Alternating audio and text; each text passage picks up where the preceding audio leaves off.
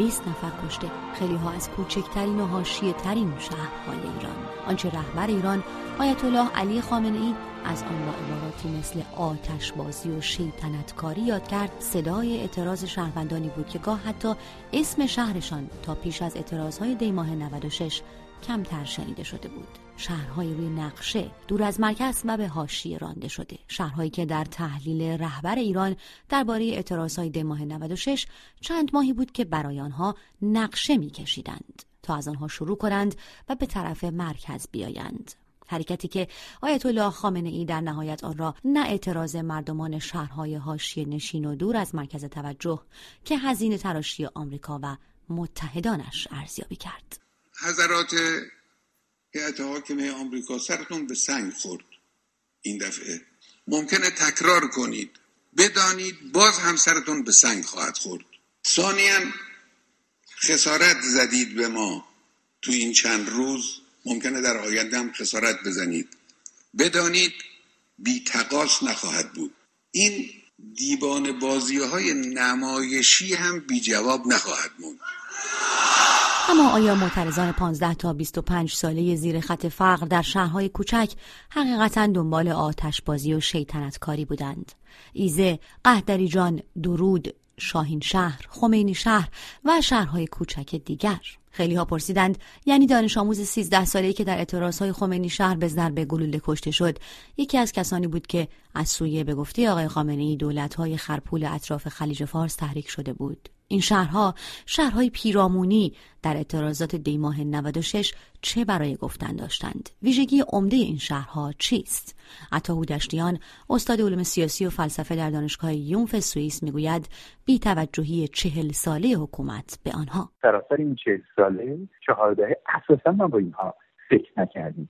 خصوصا حکومت فکر می‌کردی شهرهای بزرگ مهمن مرکزی اینها محل تحولن این شهرها مهمن چون داد و های اقتصادی توی شهرهای بزرگ انجام میشه مثل اصفهان و شیراز و مشهد و غیره. ولی این شهرک های کوچک اساسا بهشون اشاره نمی‌شود شما این نگاه بکنید گزارش های خود به اصطلاح نظام توی تلویزیون ملی توی صدا و سیما عبارت میشه از همین گزارش هایی که خبر از فقر فوق العاده این شهرستان های دوردست میدن و هیچ کسی هیچ احدی به اینها نمی‌رسید. به خصوص که بعد از زلزله و بعد از اون تحولات بزرگ که در طول این یک سال اخیر صورت گرفته. اساسا اینا حکومت داران حاکمان تکون نمیخوردن که برای اینها رو ببینن دیدار بکنن همبستگی خودشون رو با اینها اعلام کنن. این بود که احساس من این است که در طول این مدت این شهرها و شهرکای کوچک اساسا بهشون اهمیتی داده نمی‌شد. همزمان ناصر کرمی روزنامه نگار و استاد اقلیم شناسی دانشگاه برگن نروژ در تحلیل شرایط این شهرهای کوچک می‌گوید. حالا اینا اگر طبقه متوسط بودن شهرهای مرفعی بودن شهرهای بزرگ بودن اینها میشه بحث رو برد روی تبعیض سیاسی که بیشتر تبعیض سیاسی دغدغه جدی طبقه متوسطه اینها یک شهرهایی هستند که به ویژگی عمدهشون با فقر با تعداد زیاد بیکاران و اینها به اصطلاح شناخته میشه. و اتفاقا اکثریت جمعیت شما برید مثلا اکثریت جمعیت به خصوص تو مناطق روستایی عضو بسیجند اینا یک کسانی که با درصد خیلی بالایی تو همه انتخابات های جمهوری اسلامی مشارکت می‌کنن جمعیت این شهرها. اتفاقا مثلا شهرهای مثل خورمواد درود ایزه اینها به خاطر اون بافت سنتی شهر اینها غالبا نزدیکتر بودن به اون بخشی از سیستم که به اصطلاح هسته مرکزی جمهوری اسلامی رو بیشتر نمایندگی می‌کنه. یعنی همون جناح اصولگرا. اغلب نماینده ای که از اینجا رفته یا اغلب رأیی که مثلا به رؤسای جمهور بودن رأی دیگه اون کاندید اصولگراها اینجا رأی بهتری داشته. استان لورستان یکی از استانهایی بود که مثلا توی اون انتخابات مشهور دوم خرداد به خاتمی رأی نداد به ناطق نوری رأی داد. او وجه مشترک این شهرهای کوچک را نابودی معیشت روستایی در آنها می‌داند. وجه مشترک این شهرها نابودی معیشت روستایی در شعاع گسترده از پیرامونشونه.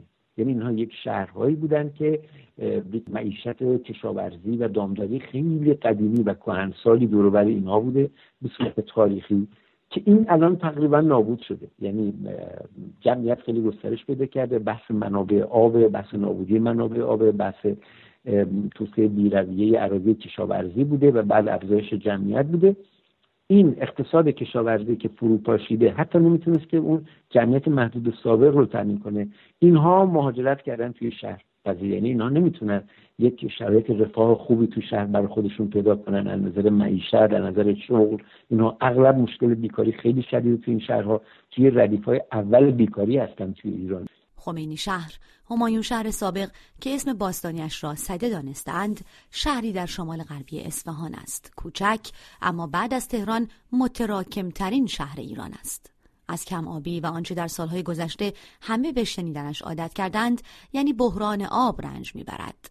خمینی شهر که کشاورزی پر رونق خودش را داشت و باغهای گلابی معروف در سالهای اخیر به تدریج خشک و خشک و خشکتر شده است و باغهای سرسبز خود را از دست داده.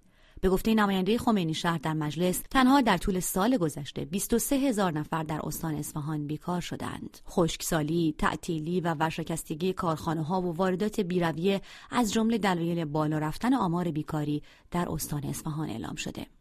جان شهر کوچک دیگری در 14 کیلومتری اصفهان شهری احاطه شده با زمین های زراعی که اتفاقا به دنبال مهاجرت مردم برای فرار از خشکسالی به این شهر گسترش پیدا کرده اما حالا آبی یقه آن را هم گرفته. خشک شدن زاینده رود بر اقتصاد قهدریجان هم اثر نامطلوب خودش را گذاشته.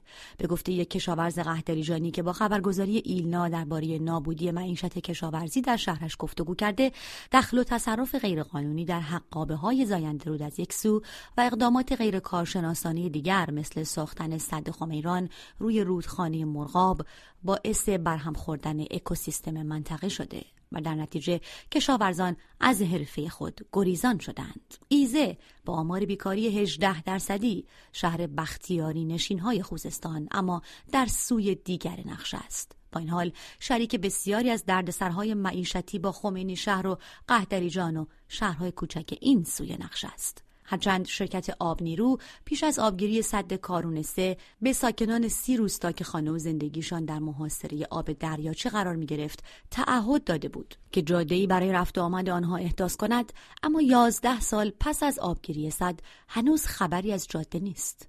در بسیار از روستاهای منطقه هنوز گازرسانی نشده و در سرمای سخت زمستان مردم محلی ناگزیر درختان را میسوزانند یعنی که جنگل را. ایزه در کنار لاله باغ ملک، بهبهان و دسفول شهرهای کوچکی هستند با مشکلات بزرگ.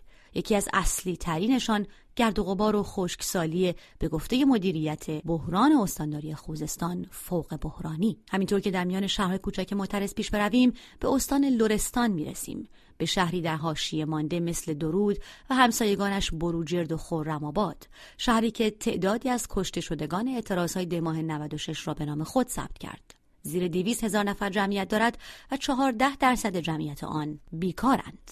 گرچه فرماندار درود در سال 93 آمار بیکاری در این شهر را 31 درصد اعلام کرده بود.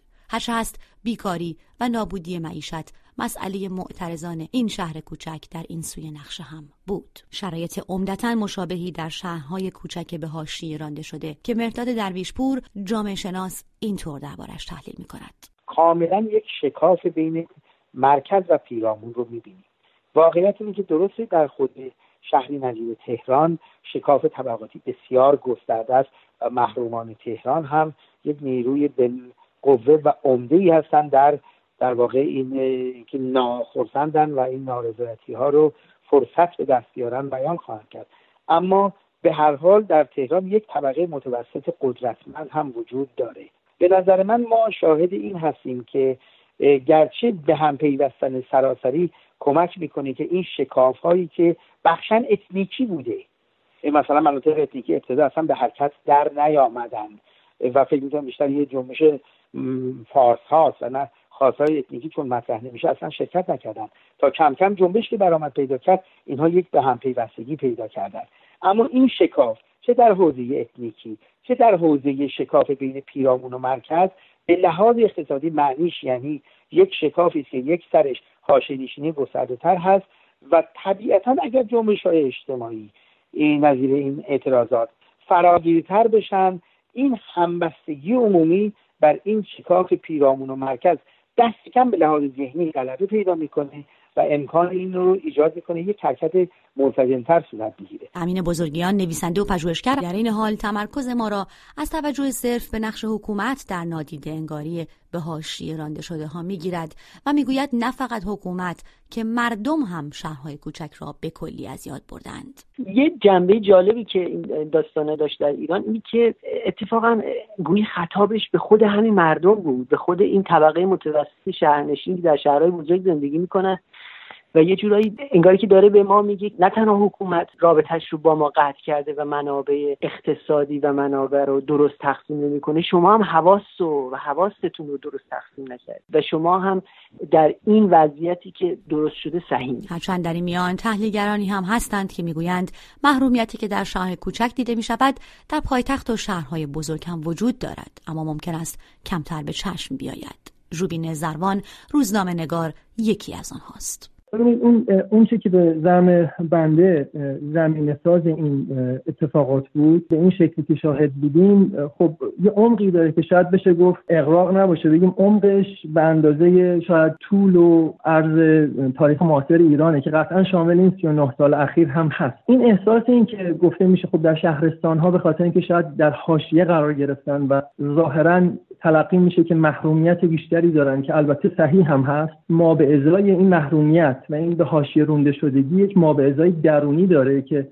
در ابعاد روانشناسی مردم رو دچار عصبیت و خشم و یک پرخاشگری پنهانی می‌کنه که به شکل یک قیام می‌تونه خودش نشون بده از نظر جامعه شناسی. و این اتفاق می‌تونست به راحتی اول در تهران که پایتخت هست اتفاق بیفته و به نوعی مشکلی از خروار بود. چرا که این حس به حاشیه رونده شدگی و ترد شدگی عملا در کلان شهرها نمود بیشتری داره. در تهران که شاخصش هست و این به اصطلاح محرومیت رو شما در کافی فقط صورت حتی طرز رانندگی و گفتگو و سکنات مردم پایتخت نگاه بکنید و اون رو حالا به شکل به اصطلاح بومی ترش تو شهرهای دیگه مثلا جستجو بکنید. ولی به واقع اتفاق اصلی در تهران افتاده و در حال شکل گیریه و شما فقط یک از مصادیق خیلی کوچکترش رو به شکل جرقه هایی که هشداری هست برای یک طوفان بزرگتر رو الان ما در شهرستان به زمه بندی شاهدش هستیم. او در این حال به محلی بودن نیروهای انتظامی در شهرهای کوچک اشاره می کند و برخورد آنها با مردم را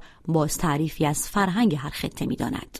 ما دولت رو یا حاکمیت رو به عنوان یک مانولیست نمی‌تونیم نگاه بکنیم. یک یک سنگ یک پارچه نیست.